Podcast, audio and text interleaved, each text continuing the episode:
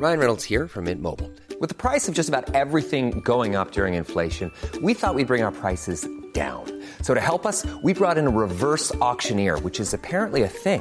Mint Mobile unlimited premium wireless. Ready to get 30, 30, bit to get 30, bit to get 20, 20, 20, bit to get 20, 20, bit to get 15, 15, 15, 15 just 15 bucks a month. So, Give it a try at mintmobile.com slash switch.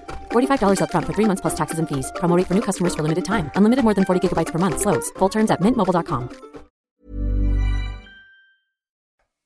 Let's rock and roll. It's time for your host of the Advanced Analytics Podcast. It's Paul Williams. Well, one of the hosts. It's a joint. We joint host. Oh, last week you were the host. I was one of the hosts. Last last week we were rival hosts. Yeah, this week we're joint hosts. Okay, together, well, let's join, introduce the show. Um, ladies and gentlemen, Gentlemen, it's time it's time for, for advanced, advanced analytics. analytics. If you don't like that, you don't like NBA basketball. How are you? A little sick, so apologies if I if I sound nasal. You're um, performing in London this week. Is that exciting? Very exciting, yeah. So now, if you do a show in New Zealand, you can say direct from London. That's quite exciting, eh? Yeah, this is a world tour because I'm doing London and then uh, New York. Are you going to do a New York gig? Yeah, I'm doing London and New York world tour. Wow, I get shirts made. That's pretty big. Any podcast listeners in London or New York, I guess, go on Paul's Twitter. Like, how do they find out about these great gigs? Well, this podcast right now. Okay, You well, where are, where are they? Are they in small bars? Where are they? Oh, the best venues. Uh, London one's at a place called 93 Feet East in Shoreditch Yeah, on Thursday night, aka election night. Uh, that's a weird night the- to book it. I guess that's why the bar no, the free. Queen. That's why they brought me. The Queen flew me over. she um she could tell it was a tense time, Yeah, and she thought I'd bring a lot of joy. yeah. Uh, and then the New York show was at the Mercury Lounge. Uh, one of my favorite bands of all time, The Strokes, uh, kind of started out at the Mercury Lounge. Other notable names to play there. Oh, just Ed Sheeran, Sam Smith, Katy Perry. why have all these people played there, and how did you get a gig there? Is there like Um, I two rooms? I'm pretty sure Weezer. Um, wait, is it Wee? No. Um, who's uh not Wee? Uh, f- what? Not Weezer. Who's the band who sing Teenage Dirtbag? um, Wheatus. Wheatus. Weezer is like there. a legendary band. Wheatus is a one-hit is wonder who sings t- "Teenage Dirtbag." It's a hell of a song. There's a video of them playing it there, possibly for the first time. So it's crazy. Well, check out Paul's show in London and New York as part of his world tour. What a strange tour! Uh, You're not doing New Zealand on the tour. In, in case you didn't realize, New Zealand is a very weird country. No, but it's where you're from and where most of your fans are probably Yeah, based. but if you're doing a world tour, you're not going, oh, I'm doing all the, the hot spots. London, New York, Whakatane. That's a good point. Um, That's a good point. Um, okay, Yeah, most people skip New Zealand probably on their tour. it's time. uh, no, that's not true. Everyone comes. We always get the last gig. Do you know who I loved? I saw this week Carly Rae Jepsen, gig of the year. Yeah, right. Who was your gig of the year? Musical comedy?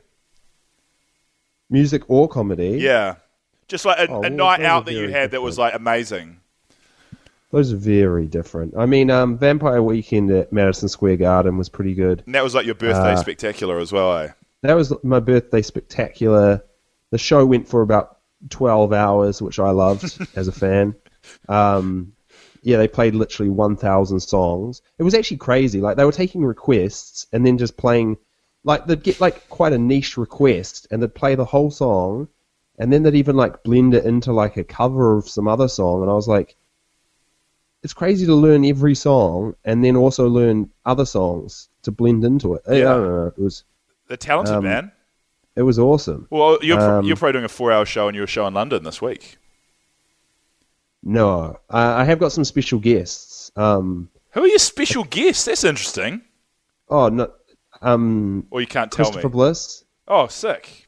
He's a new, uh, British author, and then I have uh, I have a friend Mae Martin who does comedy, and she texted me just a, pho- a photo of her house saying you should come over sometime, and there were lots of guitars. Yeah. This is just like two days ago, and I was like, "Do you play the guitar?" And she was like, "Yeah." And I was like, "Would you come and play a song at my show? Um, accompany me on the guitar?" And she was like, "Yeah."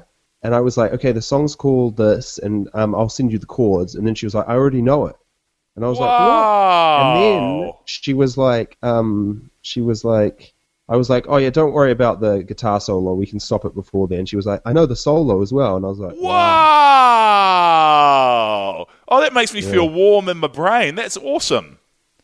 Yeah, we haven't practiced yet.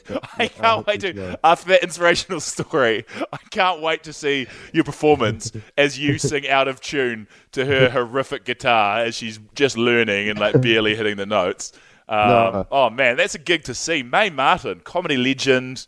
Oh, Christopher Bliss. I, not, I don't know him personally, but um, I've heard And great things. And um, what a name have as got well. a, I've got a third guy, Johnny White, who I just met like a week ago at someone's birthday. I love how everyone in the gig is just people you met a week ago. It's great. no, I've known Mae for years, but Yeah. this guy I just met a few weeks ago, and um, That's good. You can say at the gig, you go, bring it up to friend, um, um, to the stage now, an old friend, and you won't be lying. yes, but um, Johnny White. Wait, you said Johnny his name White. was Donny White before. no Johnny.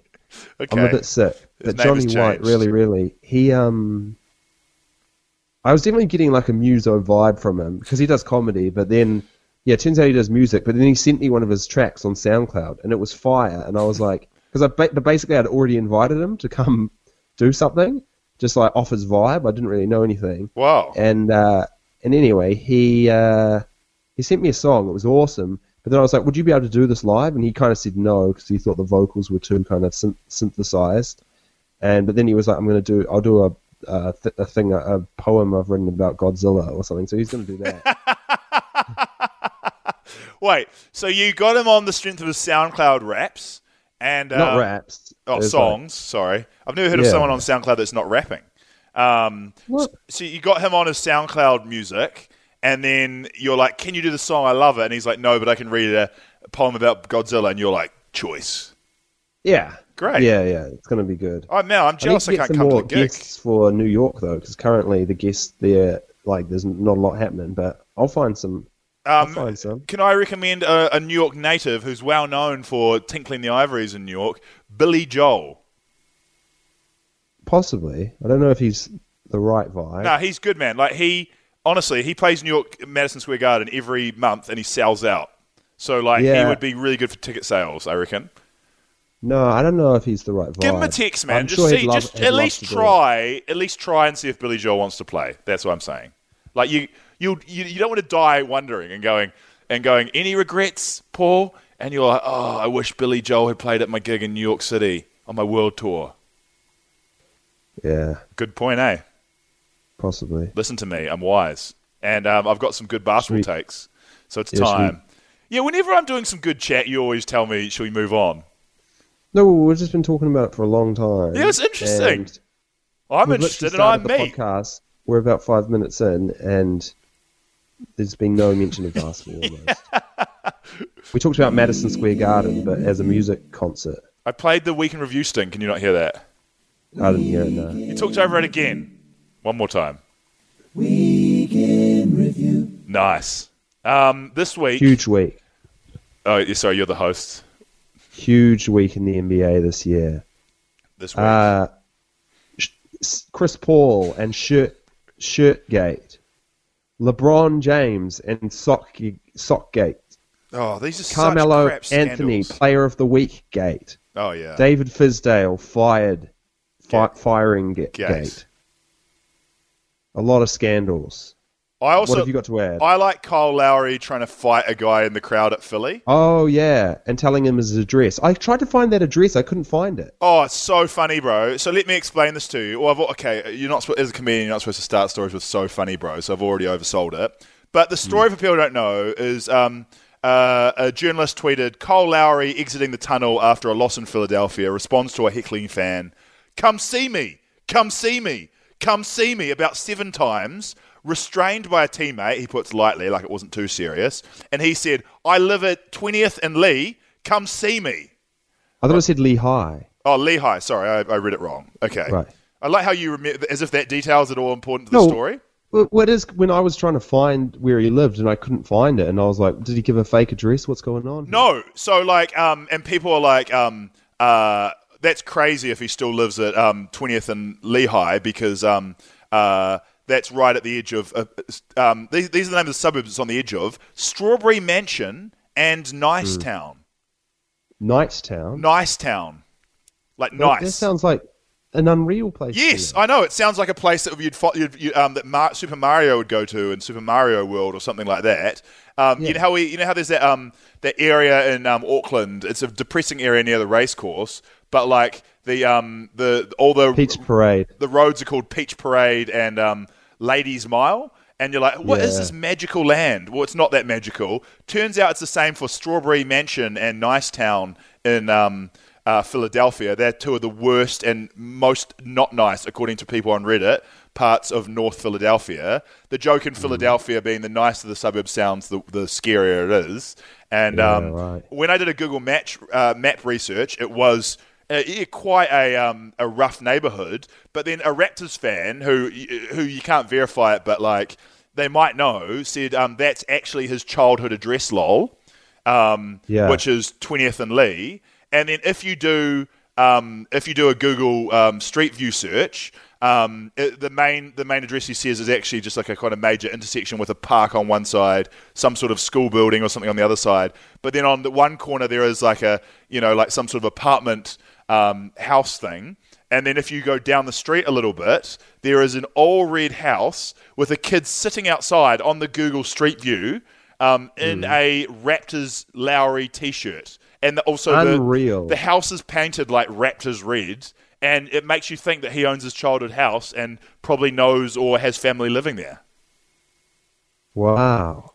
That guy should go to that address just to see Kyle Lowry, and when you got there, go like, "Hey Yeah. man, I'm sorry for heckling This you." reminds me, years ago, um, a few years back, Trevor Ariza got into a Twitter argument, and then was like, "We need to meet up and fight." yeah, It was quite funny. it's really interesting because if there's one thing that a lot of sport has taught me, and has been a good thing, is I've got quite good at l- losing.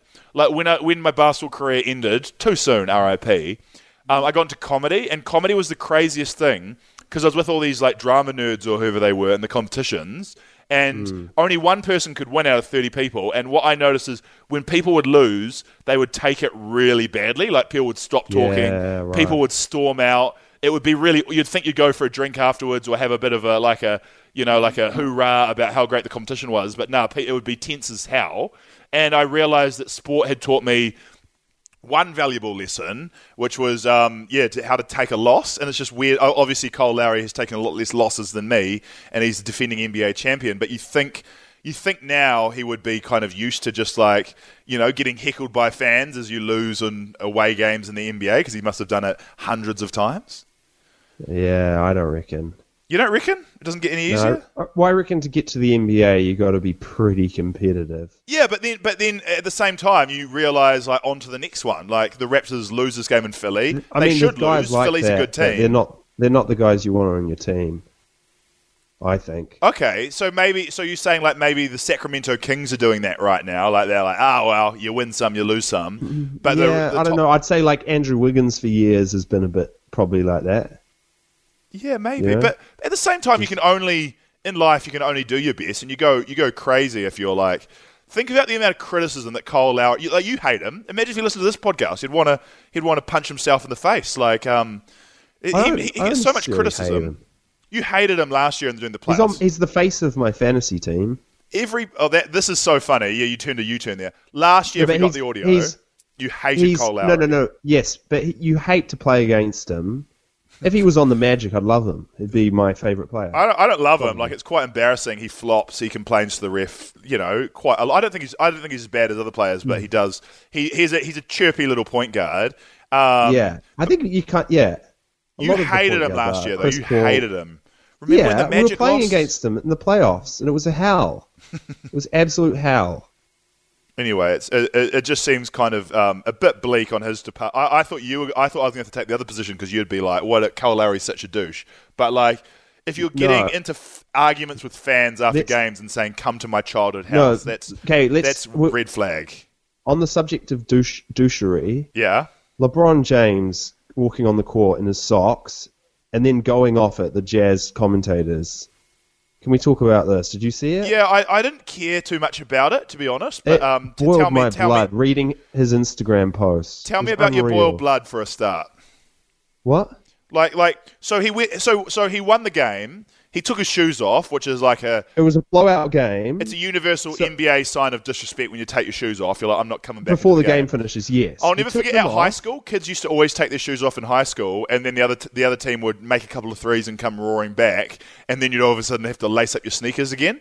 Um, the funniest Yeah, thing. right. But um, he didn't have to do that. They won. They had a good win on the road at Utah. It was kind of like Hmm. two good wins in a row for them because they beat Denver the night before, and Yeah. um, and so he took his shoes off. Fine, right? Yes. And then there's a position where he walks what I would describe way too far out onto the court. Yeah. He was literally basically blocking a guy in the corner who- was spotting up for a three. Yeah.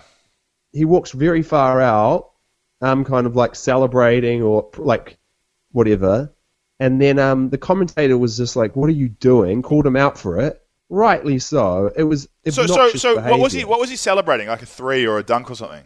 Yeah, I don't know. Just like they were up big and they were passing. Like someone was maybe shooting a three, and you know how like they'll walk with their hands up in the air, or something like that. So he who, Um, who was he blocking? Was he blocking a player on the Lakers for, for who was spotting in the corner? I don't know. I can't remember. My point maybe is, it just not. doesn't for me. You're ropeable about this. It doesn't seem that bad. Like he's let him. He's LeBron James. He's got a long basketball schedule. He's the, one of the greatest players ever. Let him. He's allowed to be a goof. You know, I just it's disrespectful. mate. If I was in the NBA, I would be like, get, I'd be like suiting up in my silkiest warm ups and doing body slides during the timeouts across the court. yeah, you'd be out of the league in days. You can't kick LeBron James out of the league. Okay, so the Jazz. Uh, wait, I'm watching it now. The Jazz were on. Um, wait,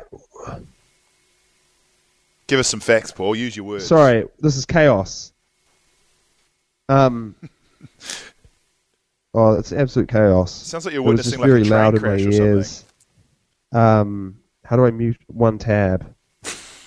Paul, this is terrible Yeah. podcasting. Okay, the Jazz are on offense. There's a block. He walks out onto the court. He's okay. He's approximately three to four meters out on the court. Can you hear me? Yeah, yeah. I'm just waiting for you to say something. Yeah, okay. So he did this long Instagram post where he starts Imagine doing your job at the highest level to where you're not needed anymore. Giving your shoes to a little girl and boy who you inspire and hoped you made proud that night. Hmm. Then cheering on your teammates because you love seeing them succeed more than yourself, only to be criticized while doing it. People, it's the world we live in, and you can't let it ever stop you from your purpose in life. Negativity, bad energy, hate, envy, etc., etc., will try to bring you down throughout your journey, and it's up to you on how you handle it. I handle it by simply saying, Thank you, with a smile on my face, and continue to push forward while doing it. Live, love, love. Prayer emoji, heart emoji, crown emoji. Oh, oh, okay, yeah, you're right. That does sound very. Um, Lee Ellis described it as David Brentian, and I think that's pretty good. um, it doesn't. It doesn't sound great, but um, at the same time, Hey, yeah, here's hey, get off the court. It's fine to get subbed out for doing your job at the highest level and getting a break. But then wait until the game's over, take your shoes off, give them to a kid, and then there's no issues.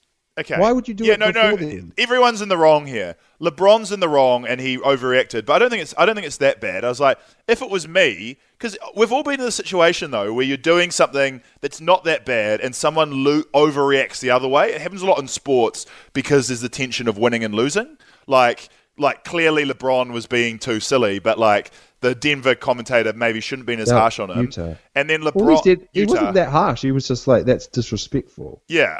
I Yeah. think he called it. I mean, it's, it's a stupid fair. basketball game. I mean, who cares what he does? But then LeBron obviously overreacted as well. But it's funny he didn't go harder. Like, he was quite nice about it. I mean, it was cheesy and, and kind of lame, but um, uh, that's how LeBron is. But if it was me, I would have gone, Mother effer, I'm LeBron James. Lick my ass. I'm going to dunk on you, that. mother effers, 24 7, and then throw my shoes at you in disrespect.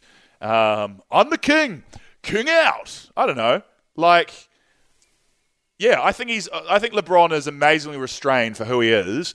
It's weird that he would respond to this criticism, which is pretty mild, when you know he's been criticized Yeah. for a lot of stuff in his career, and um, yeah, it's it's weird he doesn't respond to other things. I mean, a lot of people have lost a lot of respect for him with his comments about China and Hong Kong, but um, uh, it's weird that this is the time where he bites of all the you know because he, he he manages to ignore most of the BS. And again, it's like Kyle Lowry. It's like LeBron, you get criticized over tiny stuff all the time. It's weird that um, it's weird that this has triggered you, but I guess we're all human, and just sometimes you get caught at a moment of weakness, and it's a bit embarrassing. Okay, second scandal. Chris Paul, OKC versus Minnesota. Did you see the end of the game? It was crazy. Crazy. What's that, who's that guy? What's that guy's name? Who um who used to play for the Warriors and now plays for the Timberwolves? Uh, he was drafted about two years ago, and it was a deal at the time that the Bulls traded him for cash consideration. Yeah, sorry, man, I, I can't help you. what's his name? Um. Anyway, he's really annoying. He annoyed me when he was on the Warriors because I, I felt like he, he thought he was much better than he was, and um. And anyway, He, walks walked out with with, his shirt a, with, with his shirt untucked. Yeah. yes, and gave up one point, and then Well, Chris They- Paul, like, sad. I mean, I, I know he's fighting for a win and stuff like that, and people are like savvy and they veteran got the move. win. But it could it, could- Savvy veteran move. it could also funny, be it's kind that of embarrassing that this is what he's doing now, like complaining What- about guys uh, what- with shirts untucked. He was tucking his shirt it. in. It's It- it like was the most a- obscure, obscure Scott Foster bullshit Hmm. is what this is. Like, what else? yeah, what I'll say is, I was fine with him doing like calling it out there. No. I don't like th- when there's rules and they don't get followed. Like I hate guys shooting free throws and jumping over the free throw. Yeah, lane line, violations like happen every free throw. Like it's I know, There's got to be a bit of call them. common sense. The, a good example that mirrors this, I think, is the James Harden dunk that went in, went round the net, and then popped out. And if the Yeah. rule is that's a made basket, or the refs have any question whatsoever, you need to review that. I know that's not a reviewable Yeah. thing. Did the ball go through the net or not? But um, you should just there should just be like a level of common sense, and the ref going, "Hey, I'm going to risk my career here, and I'm just going to." Review this just because I think that ball might have gone in Yeah. and it could be decisive. The- the and the ref is, going, I'm like- going to risk my career here and give that guy a warning for not tucking in his shirt and not um, penalise him for it. Like, this is ridiculous. Like, No, I think penalise them for it. it's If you- like, the rules it's are rules pathetic. and they should be followed. Yeah, but, no, but once you get once you get that pedantic Paul, you start um, you start calling every little like. Uh, imagine, imagine the number of games that have probably been decided where the inbounder probably has his foot. On, you know, when Jordan makes his buzzer beater over Ehlo against Cleveland, that legendary moment Jordan fires. The inbounder probably had his toe on the line, inbounding, and it probably should have been a line violation. Like, if you start calling every little thing in sports like that has no But- consequence on the game whatsoever, you're um, you're, this- you, you fall this apart. had huge consequence because then No, but there was an his shirt being his, his, his shirt being untucked didn't have any consequence on the game. You're right. Him getting a technical for it and giving up a point and costing his team the game did But did that's, have an effect. set up for because you were saying like the issue is it could take away these dramatic moments, but this one actually gave a dramatic moment. Yeah, okay, but yeah, th- no, that's a good point. But like all I'm saying is, you would hate, hate, hate for the NBA. Imagine if, um, uh, okay, imagine if um, they started reviewing um, uh, Kawhi Leonard's three over Game Seven, 76ers last year, one of the greatest shots in playoff history. Imagine if they looked at it and found out that the back of his New Balance shoe was a millimeter over the um, side out of bound line, uh, out of out of bound line before they l- launched that shot. They had like heat-seeking technology that was able to like perfectly pinpoint where his shoe was, and they're like, he's a millimeter over Yeah. line, so he's out of bounds. You know, like I don't know if you start just calling ridiculous stuff. I mean, imagine um, imagine if uh, a player got a suspension because they were wearing like Kyrie's been wearing the wrong socks um, in games. You heard about Kyrie's socks. Um, No. yeah, um, Kyrie started wearing like some old NBA socks where he was drawing the Nike tick on himself with a twink or something like that. it's quite right. funny. Yeah, well, that But- should be suspension. Like this, this is what I'm talking about. Um, uh, James James Harden um, rolls his socks over to hide the Nike ticks because he's sponsored by Adidas. Like, are you gonna are you gonna give him a technical foul for rolling his socks over? Like, I don't know. It just No, you can't do that. But, tiny um, uniform violations should not de- What de- say- um, uh, decide games. And while I'm glad this led, led to an exciting um, finish and overtime, it's like you can't call a, a, a shirt untouched violation unless it while he's tucking it in while he's calling it. It's crazy. What I will say is that Chris Paul then complained about it the next night when his team got called for it. And Oh. he was like, he's just trying to make a point. Oh, what, so Um, so Chris Paul's team got called for shirt untuckedness.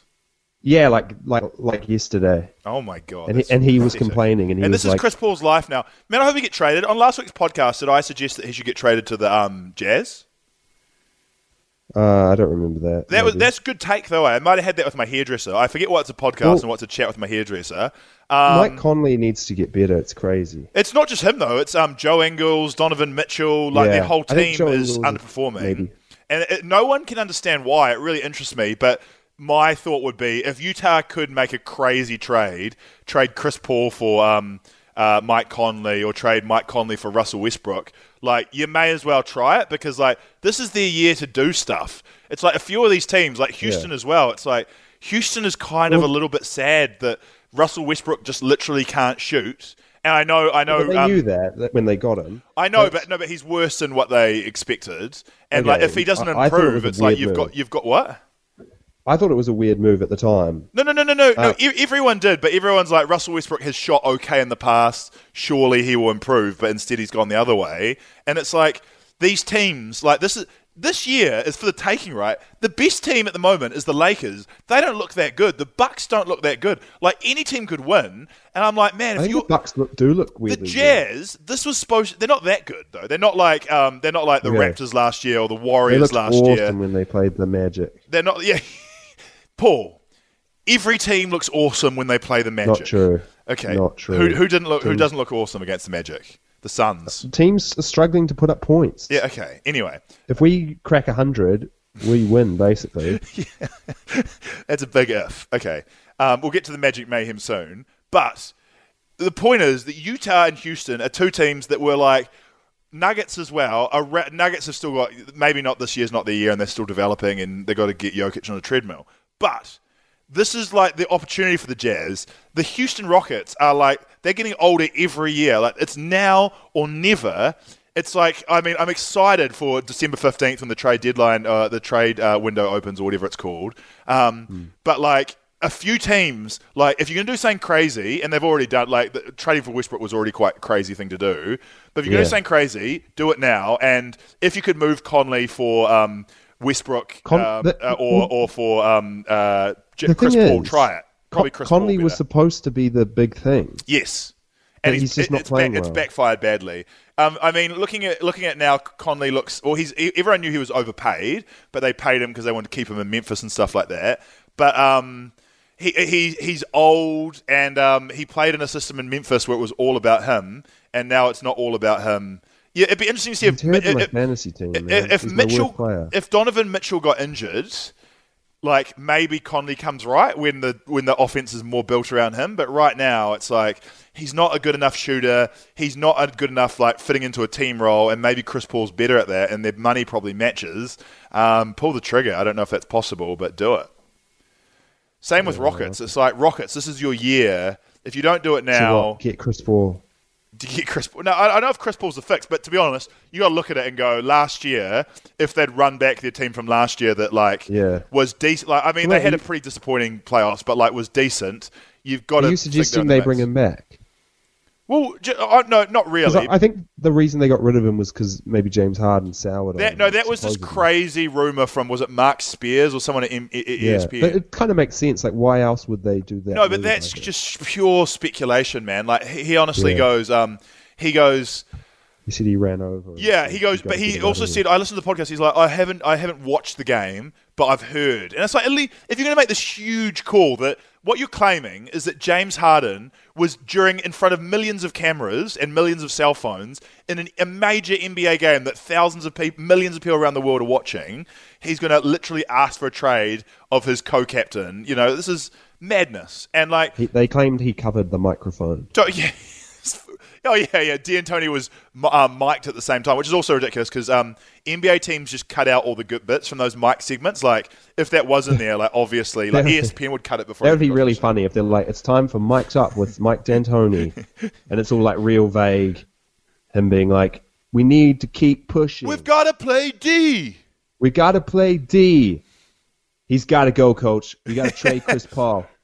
Keep moving the ball. Back to James Harden, and he's like, um, he's like, I've got to trade. Russell Westbrook. I used to play with him OKC. He's my boy. He's a great player, and he's going to shoot better next year. We'll do a trade for him in the off season. It's going to be perfect, coach. Believe me. And that was mic'd up Mike. on ESPN. um, yeah, okay. What what other big stories? Dave Fizdale out as the New York Knicks coach. There's, I don't even want to talk about the Knicks. So I I desperately think, and this is getting into my guy I've been thinking, but let's let's see let's get in there now. I definitely, and I said this last year, but it was a great idea. Um, we need relegation. Yeah, you bring this up every second episode. Um, Yeah. yeah. um, well, okay. There's too many bad teams. The way the NBA is now, there's ten contenders, ten teams in the middle who are bad to floating around in no man's land. You know, that's the magic territory. And then there's the ten bottom who are just all except for maybe the um the um the, the the Kings who maybe have a bit of a bright future. Every other team is just like so bad and going nowhere and just so like they've got problems. If you look at a team like the Bulls, they've got problems at every level. Like their personnel is bad and underperforming. Their coaching staff Yeah, I is, disagree. is is bad and needs to be fired, and their GM and front office is shocking. What you disagree that the Bulls are bad and underperforming? No, I- think they're underperforming, but I think their roster isn't terrible, and they should be doing way better. They should be a playoff team in the East. But all their pla- all, they should be, but all their all their players are like Lauri Markkanen is bad, Zach LaVine like they're just like they're supposed to be good and they're bad, right? Yeah, but I like. I think the coach is shocking. Yeah, but we've been saying this. We've been saying this about these teams for like twenty years. The front office is shocking too, Well, he's only coaching, them and that's what I'm saying. I was just like, if we had relegation, it would fix so many of the NBA. Pro- What about this? I've just had an idea. Yeah, throw it out. There. What there. if owners can get their teams taken from them? They they get forced to sell, aka like a Donald Sterling thing. Yeah, If your team doesn't like cross a certain level in time, that's you know? relegation. That's exactly what you've described. No, no, no. It's not relegation. The team stays, but the owner has to sell. So James Dolan, if the Knicks are like, say, if they were like this was like his last chance, and if they were bad this year, he's forced to sell the team. The Knicks, you know, the Knicks would still be um, a valuable team even if they went to the G League. Um, like they would still. I don't think so. They would still play in Madison Square Garden, a, a stadium they owned, and they would just acquire players and sign as many players as they could, so they could play their way up next year, just like they do in English football. What players are they getting? You- They're New. They're Like New York Knicks. They can get Glen Glen Rice Jr. No, no, they can get every player. That's an obscure New Zealand basketball reference because he's been playing for the Breakers. He's a troubled. Um, uh, Yeah, well, I was just trying to think of a player who's not. Um, NBA okay, okay, caliber, okay. You could sign. might you can be sign able to like make a G League any player roster. from the G League. You could sign um, any player from the NBA. Not true, they got the money. like- okay, so, also, so you can't just take players from other teams. Okay, think about. Yes, you can. You definitely can. Like you could. You could have. What if um, they're on contracts? you could you could trade for them. Like people would come and play for the Knicks. So so say imagine this. Imagine I'm just trying to think of a player who's like underpaid at the moment, who like like um, famously imagine Patrick Be- Beverley. I think he got I think he got paid this summer, but um, Patrick Beverley, famous for years, was making a tiny amount of money relative to how valuable he was as like a starting or or like six man type point guard.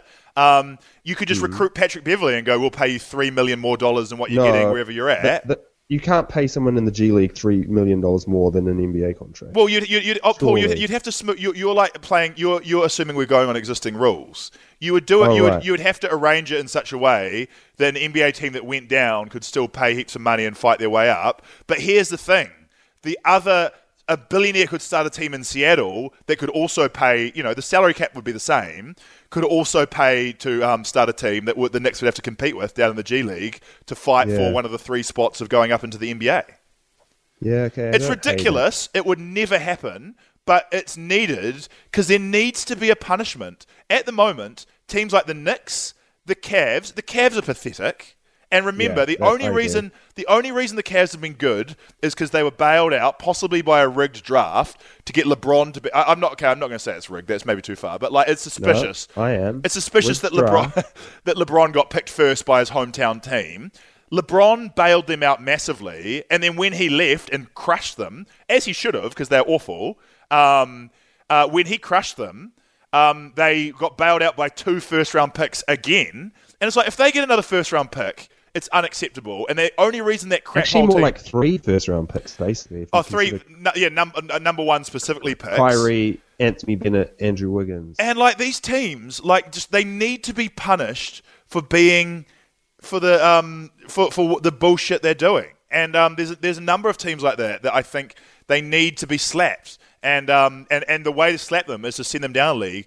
The Knicks, as I'm saying, if they got relegated for a year, they would go down. They would still pay millions of dollars. They would attract develop players from Europe, develop players from the G League, build towards, um, you know, trying to win the G League or whatever, whatever qualifies you automatically to go up, or, or beating an NBA team at the end of the season. You'd have to beat who's a, who's a team at the bottom now, but not, wouldn't get relegated, like not a bottom bottom three team. You'd have to beat the Bulls or something like that, which is you know seven game series. Imagine how good that would be. Imagine the Knicks, who were relegated the year before, playing the Bulls in a seven game series to see who stays in the NBA. Like that would be like bigger than the NBA Finals in some ways.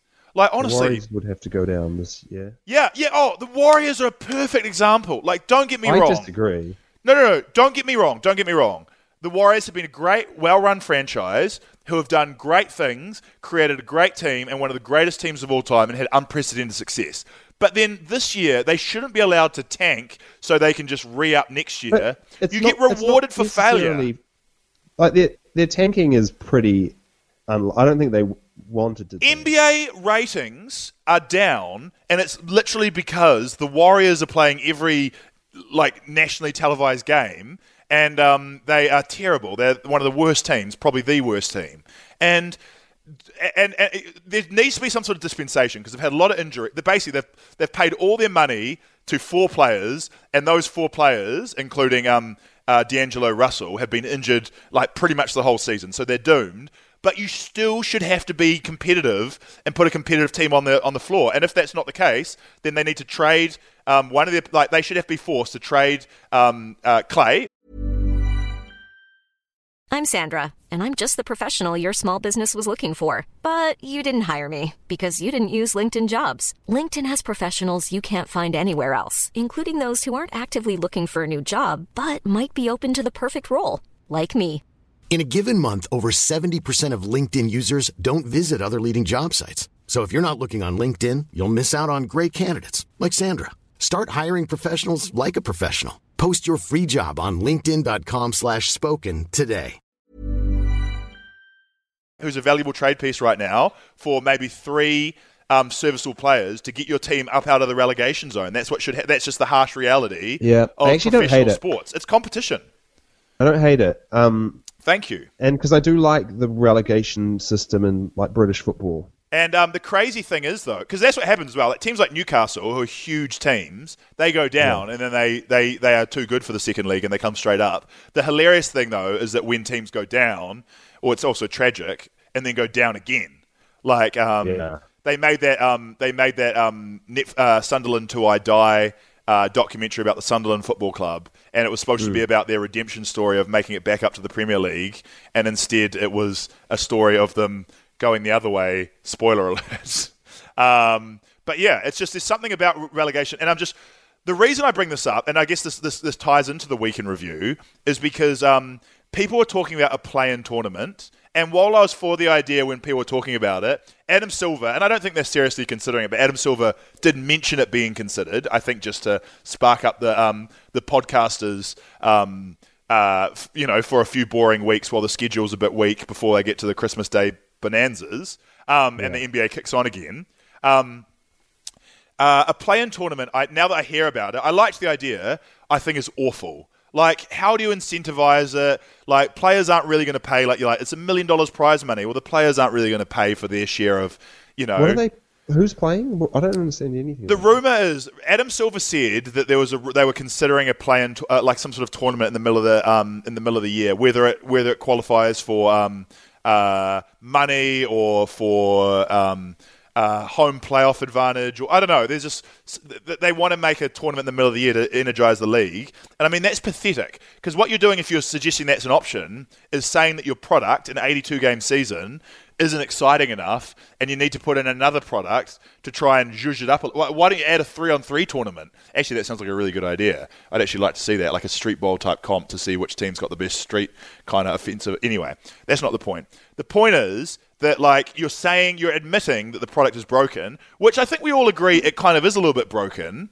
Um, uh, so it needs to be zhuzhed up, and relegation is a way to do it because all of a sudden, all those crappy games that um, because every day you see you see games and you're like, I'm not going to watch 76ers versus Bulls. I'm not going to watch Milwaukee versus um, uh, Knicks because there's just no point. You're like, especially the blowouts this year have been so big. It's like 50 point games and stuff like that.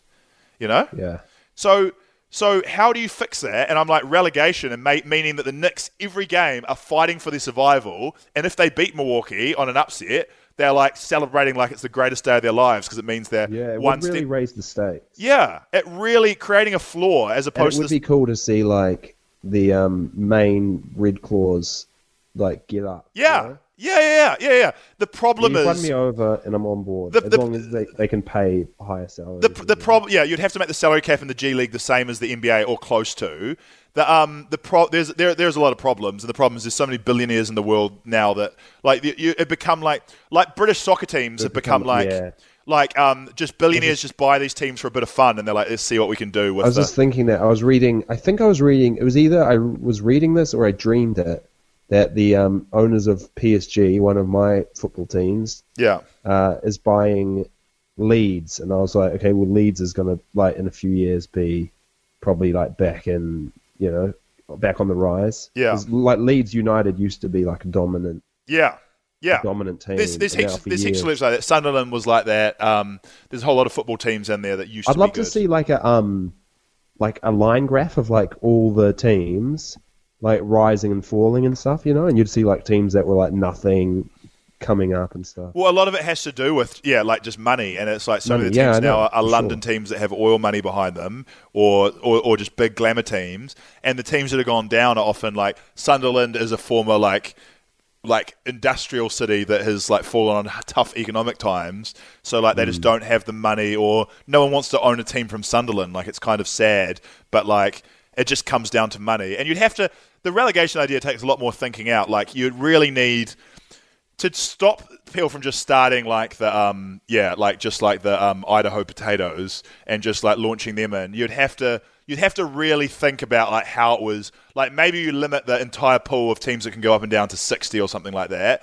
This is never going to happen by the way. It's just a hypothetical. The reason it'll never happen is because the NBA is owned by the owners and the 30 teams just want to protect their assets and they like the idea that no matter how bad the Phoenix Suns are they can't get worth wor- they can't get worse than like worth like a billion dollars. Whereas if they could get relegated, they could. My point with the Knicks was that if the Knicks went Knicks went down next year, they would still probably sell out a whole like still sell well because they're still a basketball team in the heart of New York City. They still own the stadium. like like no no you got to remember that like half the Knicks ticket sales at the moment are um uh Tourists. uh, tourists, and so the tourists would Yes, still come. They wouldn't know. They wouldn't notice that they're playing the? Raptors G League team. Yeah, honestly. Uh, after Oh, two I years or three years down there, no. Plus, the true fans would go because you'd you'd lower your ticket prices, and you'd go because Yeah, you'd want to support your team passionately Knicks- to see them get into the championship. I don't know. Are- the Knicks are crazy because like I I go to Nets games instead because they're literally like less than half the price, Yeah, and uh, it's that's insane because it's like there's no way like you know the Nets are at least a playoff team. Um, yeah, Okay. Well, speaking of playoff ti- teams, it's that time. Right about that right time. about that time for the stars to roll on out. on out.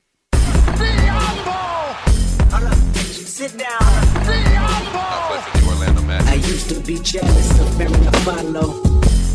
You're taking every game personal. How about Alfred? Sit down. That is pure magic. Pure magic. The boys are back in town, baby. Yeah, they've had a good week, right? Yeah. Um, the thing is, is like, I was thinking how we've just got to win the games that we should win. Like you, you know, Yeah. you might occasionally get an upset. In the Eastern Conference, you- that's how you make the playoffs, and you've got a lot of bad win the- teams. Yes, and we, we had a three game, uh, three games in a row: Washington, Phoenix, Cleveland, and I was like, I could maybe see us dropping one of them, but they just got the job done and won all three. We're on a four game winning streak now. Our Golden State before that as well. It was a, a really cruisy stretch, but still, we've won five of the last four, all against pretty bad teams. But um, Take it, You know, man. the, the boys were clinical.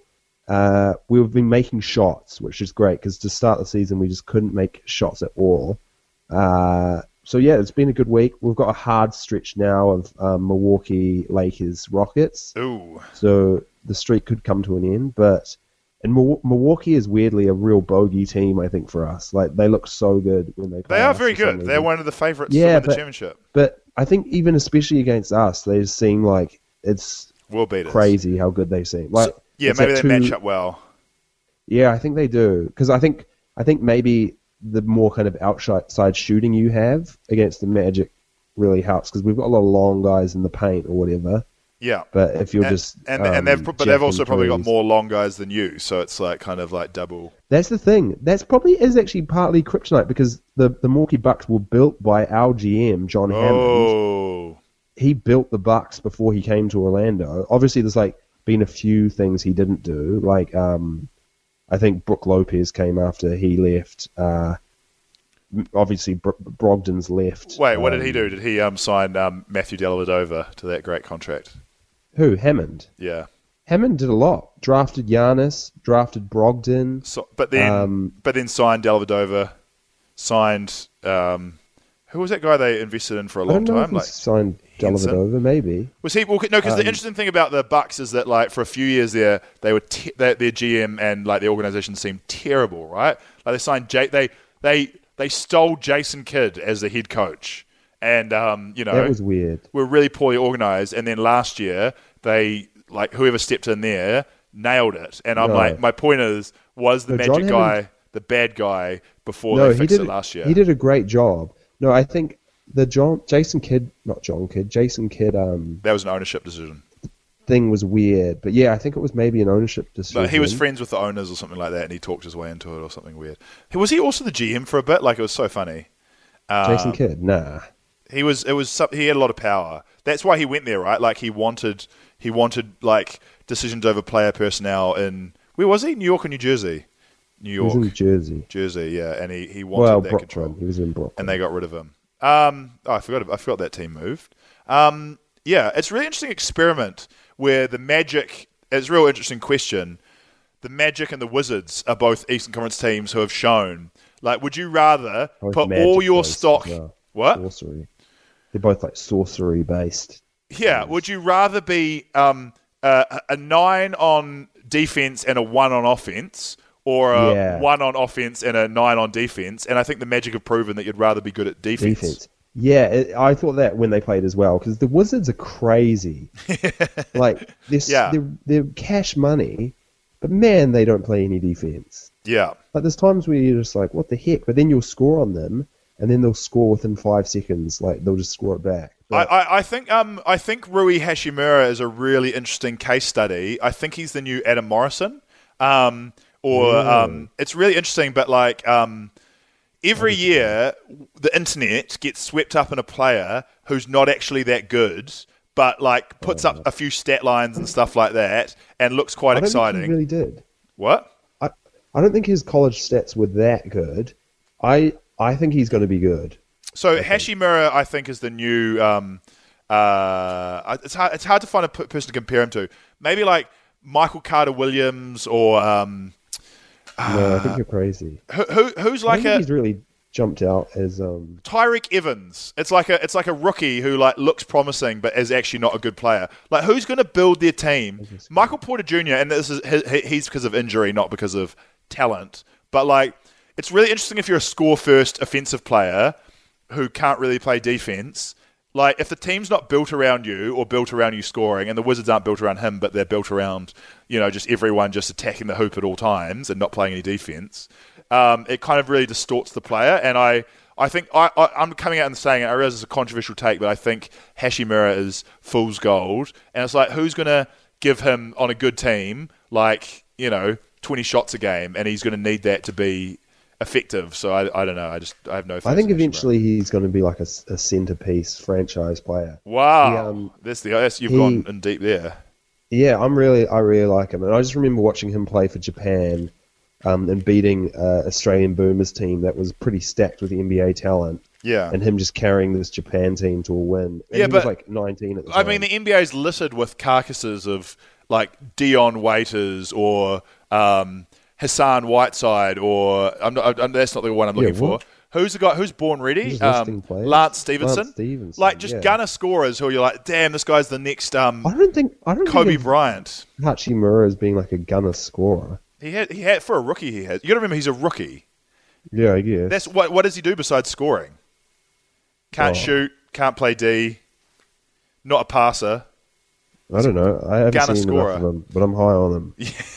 he's. I think he's got a good build. He's going to be. A, He's got a great build. Oh, and great guy as well. And the people's champ. Like he's going to be the Twitter and Reddit champ. But I'm like he's going to be the Twitter and Reddit champ playing in Japan in like three years' time. Maybe that's too No, harsh. disagree. Too negative. Okay. I'm high on him. Um. I'm also high on da- Davis Bertans. He's falling out. No. You got to remember this is a Nuggets, a Wizards team that's putting up like 140 points a game. Like someone's got to yeah, be. and he's scoring like 30 of them. yeah. He's crazy. yeah. We In talked his about last this. three games, he's hit six threes, five threes, Paul, we- seven threes. Yeah, okay, yeah, good point. There's always a there's always a role for that person, and plus everyone wants to stretch for whatever the hell he is. Yeah. But um, uh, you, I think the stats this year, man, I'm really struggling there. Eh? I like you know how like the stat today is that um, uh, Doncic has passed Michael Jordan for 25 and five. It's like it's not comparable at all. I'm not offended by that or anything like that, but I'm like because LeBron for the last 20 years has been breaking everyone's stat line. And don't get me wrong, I guess I guess I've come to the conclusion that LeBron's one of the greatest of all time, and Doncic is definitely on that track as well. But like these crazy stat lines they're putting out, it's like just any someone Yeah, averaging it's- it's 30 completely points a game. game. Russell Westbrook is in these terrible games he's playing is still putting up triple doubles. Like it's just not. Stats have really gone haywire, and I just don't think you can read into Mm. them at all. When you know they're like Harden's averaging more than Jordan was in '86 or whatever, but Jordan was doing it without shooting any threes. Like it's like Yeah. it's I mental. only just clicked the other day, like, because the Magic are, I think, maybe like the slowest, one of the slowest paces. Yeah, boy. And I was always kind of thinking, like, why is that? Like, we have a lot of athleticism, and like, I think we'd real like we look good when we fast break. Like Markelle Fultz on the fast break is pretty unstoppable. Yeah. Um, Aaron Gordon, when he doesn't commit a charge, is pretty unstoppable. Terrence Ross, you know, we've got a lot of speed and athleticism. Um, Jonathan Isaac on the fast break, awesome. Oh, it's all But, that, that um, it's all that Fultz has got. Speed. No, no, no. But um, what I will say is, I, I clipped the other day and I was like, oh, well, when you're like a defensive team, like obviously just going slow, like limiting how many possessions there are, Yeah. you know, it, it's huge. So it does make sense. And but it is like still fast break if it's on, but then if it's not, really take your time. So Um, yeah, the weird the weird thing is they're just not good at taking their time the way. But you can, yeah, yeah, uh, yeah. I, I, Here's I, the thing: um, it's time for Player of the Week okay. for Magic Mayhem. Player of the week. I've actually gone um, a joint joint winners, Aaron Gordon and Terrence Ross, who have both like because I, I wanted to give it to Terrence Ross because he's been awesome. Uh, he's finally. But then I also want to give it to Aaron Gordon because he's been awesome. Yeah, Terrence Ross has finally come into his usual self, and and people were saying you know contract year or whatever last year, so he was playing well, but he's just not a guy. He's a guy who plays to win. Great, great. If he plays um, to win, he's hasn't been doing a good job of it. No, great. Uh, you know, character, high character player. Yeah. plays to win. Great, te- great team guy. Real I say. hard worker, So I just real wasn't buying guy, into that at all. real and I was locker room saying presence. his shot's going to come. Real lunch sure pail kid. Shows up to Sorry? work every day, does his work, goes home. Terrence Ross, yeah, Has a life insurance policy, so his, his family's looked after if he dies. yeah. Grit and The Human grind Torch.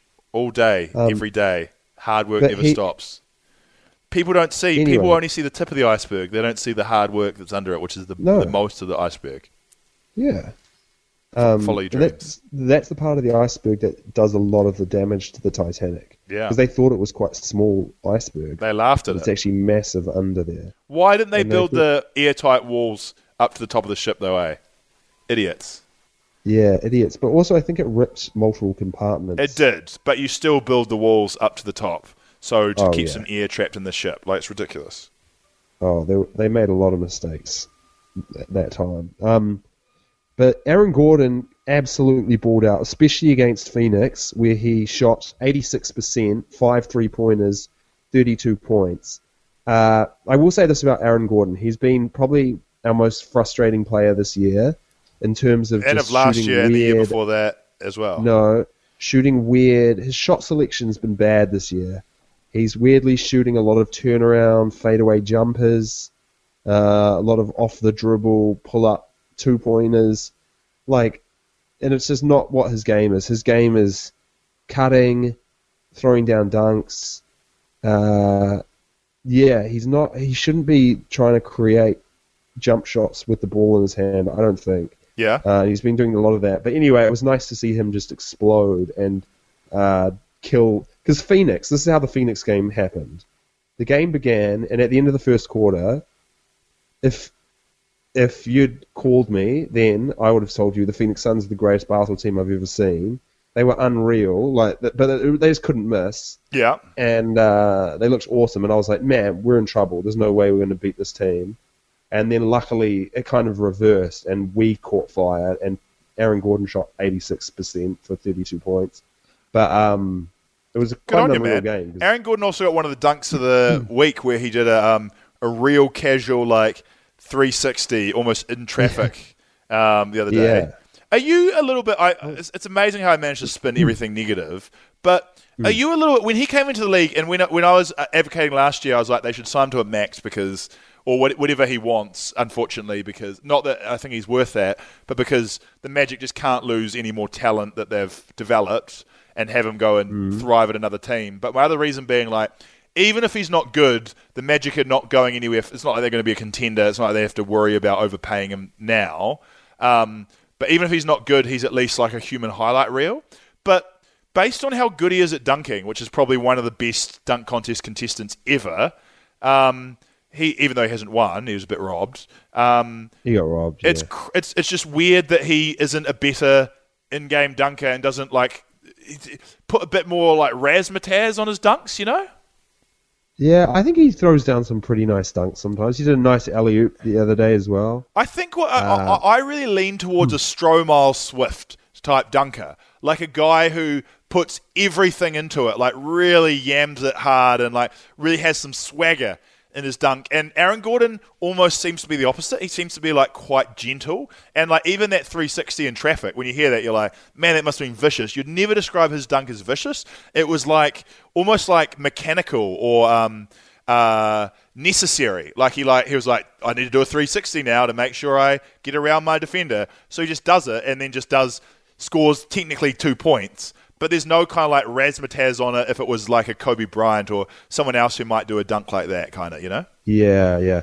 I think one thing I really like about him is that he he he knows his athleticism and he he goes to dunk a lot. Like there's times where you're like you see him get it and you're like there's no way he's is he going for a dunk? There's no way he's trying to dunk that. Yeah. And then he will he will go for it and he'll often get fouled or whatever, but um you know, he goes for some crazy dunks I think at times. Often Yeah. gets fouled.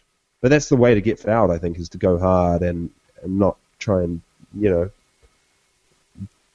beat around the bush. I don't know if that's the right Don't beat say. around the bush. Um, we're, we're running out of time. Um, we've still got time for movie magic though. So you you ready to do back to back segments? Yeah. Guy I've been thinking can wait, and I kind of like I had a long rant about my relegation idea again. So um, we can we can we can we can kind of count that as guy I've been thinking. Are you ready? And people, are you ready for movie, movie magic? I've never heard this before. Paul, you've got a new sting to bring to the table. Oh yeah, it's just a bit of music. Let's let's hear it.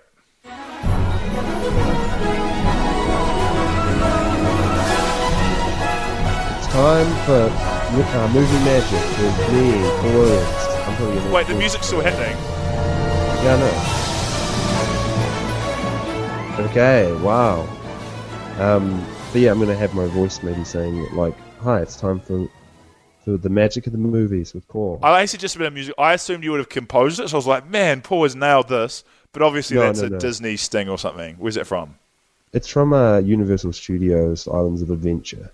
Wow, is it from like the theme, like the music they made for the theme park ambience? Yeah, yeah, yeah. I, it's not quite what I was after, but I was struggling to find what I was after, and and that and I just found that just before we started recording. So. Oh, it's pretty great, man. Um, okay, good, yeah. So this is movie, um, uh, movie uh, magic. I've actually got a, I've got a complaint about movie magic. Um, but I'll, Okay. it's funny that magic is in the title of mo- movie magic, and you might assume that well- it's about mag- movies about the magic, such as Kazam starring Shaq or um, Blue Chips starring Shaq. Um, I'm like Mike, starring I think, uh, I think the Magic probably feature in that. I doubt it. I doubt it. I don't think there I was. they would. Dirk Nowitzki, Steve Nash were in it. Um, Um, mm. Anyway, um, I've got I've got a bit of a complaint coming up later, but let's start with a bit of movie magic. Um, yeah, I actually realised I've I've been in in London and I've been quite busy. I haven't really seen. You've moved away from your uh, movie scholarship or your movie um, uh, what's it not scholarship um, subscription. That's a bit weird. Yeah, yeah, and I have been quite busy. Um, I have been quite busy. Yeah. So what? You've been to no movies this week? Yeah, kind of. Tracy McGrady Wait. is in um, Like Mike. I can Wait. confirm that. No. I, wait. You you got some music for movie magic, but you didn't do the most fundamental part of movie magic, which is see a movie. Correct. Yeah. This is unbelievable.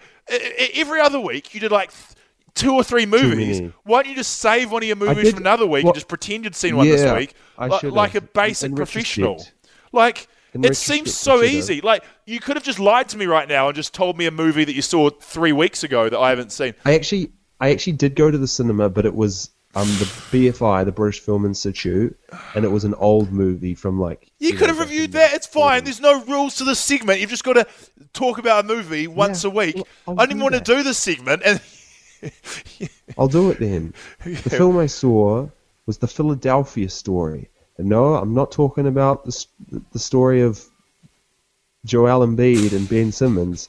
I'm talking about the movie The Philadelphia Story. Cary Grant, uh, James Stewart, Katharine Hepburn. wow, It's a hell of a film hell of a cast.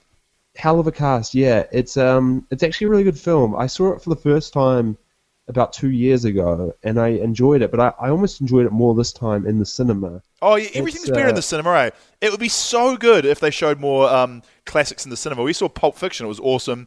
Um, yes, it's awesome going to the cinema so- for, for a classic. Yeah, but so they should do it. But um, apparently, big companies like Disney and stuff they limit the ability to show them in cinema, and that's why it doesn't happen more often. Because otherwise, most of the cinema films would probably be classics. Because you'd rather yeah, well, you know, that. like remember what it was like at the start of DVDs, where there'd be like or videos, and they'll be like, you can't show this in schools, Yeah. prisons, or on oil rigs. Um, You must be so gutted when you're in an oil rig. eh? You're like, damn it! yeah, yeah. F, we've been on this effing oil rig for three years, and all we want to do is watch Pocahontas. Yeah. Um, but yeah, Philadelphia Story is a great flick, worth checking out. Um, also, the James Bond trailer came out for uh, No Time to Die. It, uh, I was into it. Can you give I'm- me I'm- wait, rewind two steps? Two steps. I'm also the new Ghostbusters trailer looks intriguing as well. Um, rewind two steps. Philadelphia story. Roughly, what is that about? I'm interested. Um, okay, so Cary Grant and Katharine Hepburn are a couple, Yeah. but they break up at the start of the film. Fast forward a couple years, maybe. In fact, I think they were maybe engaged and they break up. Fast forward a couple years, Um, and Katharine Hepburn is now getting married to a different man. Oh no! But Cary Grant arrives back in town, hearing this. He goes to some uh, kind of gossip m- magazine, and he he says, "I'll get you into this wedding." Because it's like a big wedding in Philadelphia between these like rich families, you know. Yeah. So he's like, I'll get you in if you pretend to be these friends and you can do a story. And they're kind of like, why? Why would you do this? And he was like, revenge kind of thing.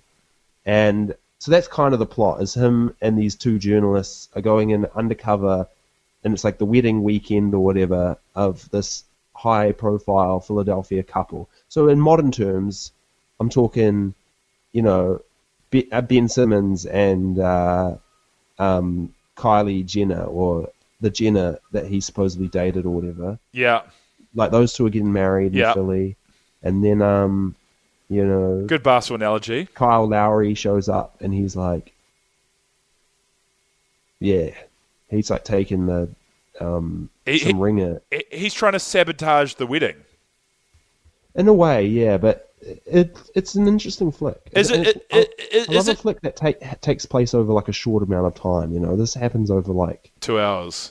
no, like twenty four hours or something like that. Um, so I, uh, yeah, I, I, I'm really interested in. Da- does, does it seem real dated now? You know how so many films you're like, oh, it's a I- great romance, and then it turns out, like looking at it now in 2019, it's just a dude gaslighting a woman for like three months. No, I actually think um, a lot of the funny bits hold up. Like, I laughed, I laughed out loud at bits. There's some funny bits um, that I think were almost probably ahead of their time in terms of, of comedy. But no, but what about like just like the themes? Like who is this? I don't think it's probably As a dude, you can't just show up to people's weddings and try and sabotage them so the girl will love you. Like that's not allowed. That's illegal. There, okay, there is a bit at the start when they you show them breaking up, and he does kind of um, push Katharine Hepburn over in it, but it's it's Down kind of in a some stairs. slapstick comedy way, you know. Oh, okay, all right.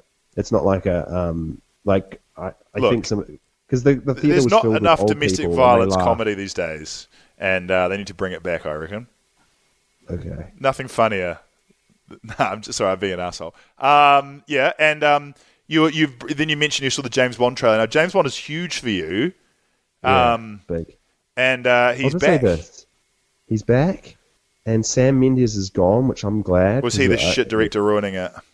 Well, he did the last two, and a lot of people loved Skyfall. I didn't. Skyfall was shit. That was the one where he got the old Austin Martin back. Eh, that was shocking. Yeah. And then the one after that, what was the next one after that? Well, people were high on Skyfall, hated Spectre. Out of those two, I probably preferred Spectre, to be honest. I don't even think I watched But- Spectre. Can you give me a clue as to what was in Spectre? Um. Uh, Just tell me, like, who's the bad guy? Is it a, big- a Scarface guy? Um, okay, Christoph is, Waltz is he in a car? Is, plays the bad guy. Oh yeah, and James it's got Bond drives a car. Yes. Oh, There's a car it's- chase through Rome. oh, it's so the bad. And there's um that his Q is this young British guy who's like a Well, he's been that for the last few movies. who goes on a cell phone. Is that guy Paddington. stand up? Like we, I, Paddington Bear. yeah, I, Um, I I'm really interested. I was like, hey, I'm a comedian. Imagine if they offered me that role, and I'm like, it's the worst role ever. He's not a comedian. He's an actor. Well, he should be a comedian because he's very unfunny. Um, the point is, it's like his role needs to go. Like they, No. they you, you could rewrite James Bond. Like you don't need a Q. Like they had a legendary Q for years, and people used to be impressed by like exploding pins. People aren't impressed by that in well. People don't want to see hacking or have that part of a story because it's boring. It's like they should just write out Q and do something else. Like you can. No, Q's a huge part of it. It's iconic. Um, but the new film I'm excited about, new director. Uh, he directed True Crime, uh, True, True Detective, Season one or season two? Because that's a big if. season one. Okay, thank God. And he directed the show Maniac that a lot of people liked. I wasn't. I thought it looked cool, but I wasn't. I lost interest after a couple of episodes. Um, but you know, he's kind of a younger director. the old director, what did he direct? cool. Shawn Mendes. Yeah. He was like The Road to Perdition was his big one, I think. Is that Uh, good? I got to watch that. I don't know. I saw it too young, I think. But Daniel Craig is in that. Interesting. So Fascinating stuff. I remember reading a story about Daniel Craig approaching him at a party and trying to convince him to direct the next James Bond. I thought it was kind of cool that Daniel Craig has like a lot of say in like stuff like Are that. you are you glad Daniel Craig's still the James Bond? Yeah, yeah, I am. I, I'm a big Daniel Craig fan. Uh, I'd say this is surely his probably last because he is getting on, and after the last one, he said he would rather slit his wrists than do another. so the fact he's doing one is, um, Makes it think that he uh, failed his attempted suicide. yeah, possibly. That's so Or good. maybe he's going to die in the Did he honestly and- say, I'd rather slit my wrists than do another That's? I think it directs like verbatim. Is that verbatim, like word for word? Oh, that is so good. So good. Oh, okay. Amazing. Um, and who do you want to replace um, him as James Bond? I'd love to step up. Um, Yeah, you, personally. yeah. But, It- um, it, seems like you're an outside wasn't shot. I'm. It's really hard now. I think. Also, because of social media and stuff, you kind of start to really realize that like no one's very cool. So like Yeah. you know, there's no like, if you go on, like, mysterious person actor's- out there. Who you who recently some- did you think was cool that got um uh that got shot down because um uh like who who'd you find out on social media was not as cool as you thought they were? Um. Oh, I don't know. Oh, you Just just, like, you just like in, anyone's social media you go on and it's like, like, this oh, person's a loser. not cool. Are you ever do you ever see someone on social media? Because I always worry about this. I'm like, I should just get off social media because I'm just embarrassing myself. I hate it, but it's a good promotional tool. Um, Do you uh, do you see anyone on social media and think that person's awesome on social media, and you go out of your way to find them, kind of thing? Nah, I've never really had that. Well, Siege on Twitter, he's pretty good. Yeah, he's cool. That's true. At CEJ, I was like, I want to be that guy's mate. He's a cool guy. Yeah, yeah, yeah. He's a cool guy. Yeah. Um, is that the end of Movie Magic? Yeah, I reckon. Because I've got a sorry it was Movie Magic complaint. Yeah, what is it? because I watched the mo- I watched the trailer for um uh a simple what's that what's that What, Knives Out, and I watched Knives Out, it. yeah, right. It's also starring Daniel Craig. It's every we should have a Yeah. rule that every movie magic film talked about has to include Daniel Craig in some way. Would run out very quick, but it would be fun. Okay, um, so he's the lead character in, in Knives Out, and I watched the trailer. Uh, kinda. He definitely is. Well, I've got another No. complaint then. Okay. It was clearly, when I watched the trailer, a, a black comedy, and the trailer looked terrible because the jokes were so cheesy and stuff like that. Some yeah. But I was like, um, it's a it's a comedy about a murder. It's a murder mystery, but there's a lot of jokes in it. And then Mm-hmm. um, uh, I, I I went and watched the movie, and then I, I I listened to Movie Magic featuring Paul Williams on the on the Yeah. Advanced Analytics podcast, and I go, it's a black comedy, right? Just trying to get more information out of you. And you said, no, it's not. And then I watched the movie. It was a black comedy. Like there's so many Oh, jokes in the it. What? Well, I, say went this. there. I'd say someone made the. someone I was laughing. I was cracking up. No, it, it- it wasn't right. that funny, but there was a lot of jokes, and there was some good ones. Funny bits. Yeah, But, um, it was a black comedy. It was a definition, like the first thing you describe it as is a Yeah, black comedy. And this Yeah, yeah. segment on Advanced Analytics podcast led me astray thing- and led the people of the world astray.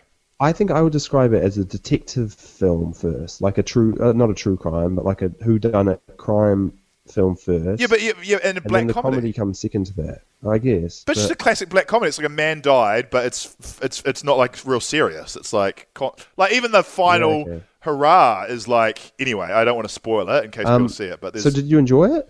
Um, I think it's like uh, when I saw it, it had an 80 on Metacritic, which is like really high. So I'm like, this is Yeah. going to be really good. I'd describe it. I'd put it in the where I this is where I put most play, films. It's like it's like a great, entertaining, fine film. Not good, but like it, watch it, enjoy it, fine. Never talk about it again, kind of thing. Like Okay. it, watch it on a plane. It'd be the best time of your life. Watch it um, if you want to distract yourself for a night. Great time, but um, nothing to write home about. Not at all memorable or special. Wow. Okay. Cutting. Did you think it was a no? Well, I'm just I'm saying watch No, it, but yeah, don't. I really enjoyed it. I really enjoyed it. It's not in my top kind of three of the year, you know, but it'd be in. what are your top three of the year again? for Just to remind remind me. Marriage Story, number one. Number two, I'm going to probably say Parasite. Number three, I'm going to say probably Frozen Once two. Upon a Time in Hollywood, or I was a big fan of Jojo Rabbit. Yeah. Okay. Um. So Magic Story. Um. Marriage. Marriage Story. Sorry. Everything's magic based. Um. What? Where do I see that? Like, what is that on Netflix? What is that? I I think it is actually coming out on Netflix any day now. I might be wrong, but I think it is. It is a Netflix. What's it movie. about? Give me a brief synopsis. Um, Adam Driver and Scarlett Johansson. One's a director, one's an actor. They're a couple. It's crazy how Uh, how hard you City. struggle. Is it a comedy? Is it a drama? well, I don't want to spoil too much. Um, it's really funny. I laughed really hard at times. Wow. I cried at times. I felt. I felt all the emotions. Really, heck of a flick. Okay. It was a roller coaster. I'll go check it out. Um, I think you'll. I think you'll like it because there's some funny lawyers in it, and we both agree that lawyers are Lawyers are funny. funny. Lawyers are so good. All right. we Um, should wrap it up though. It's getting quite late here. in Thanks to everyone who listened to the podcast. We love you from the bottom of our hearts. I've been Guy Mm-hmm. Williams. I don't do that. Peace.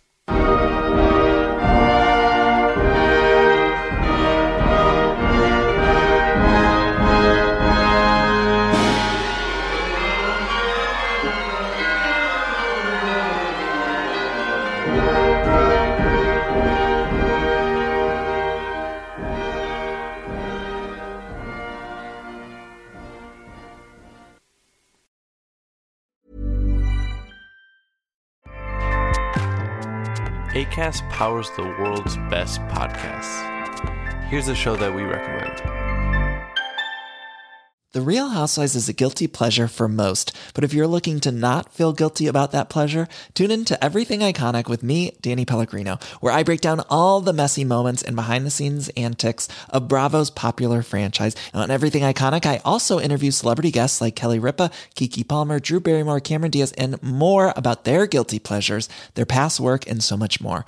So if you're pop culture obsessed and find yourself watching way too much reality TV like me, tune in to Everything Iconic with Danny Pellegrino wherever you listen to podcasts. ACAST helps creators launch, grow, and monetize their podcasts everywhere. ACAST.com.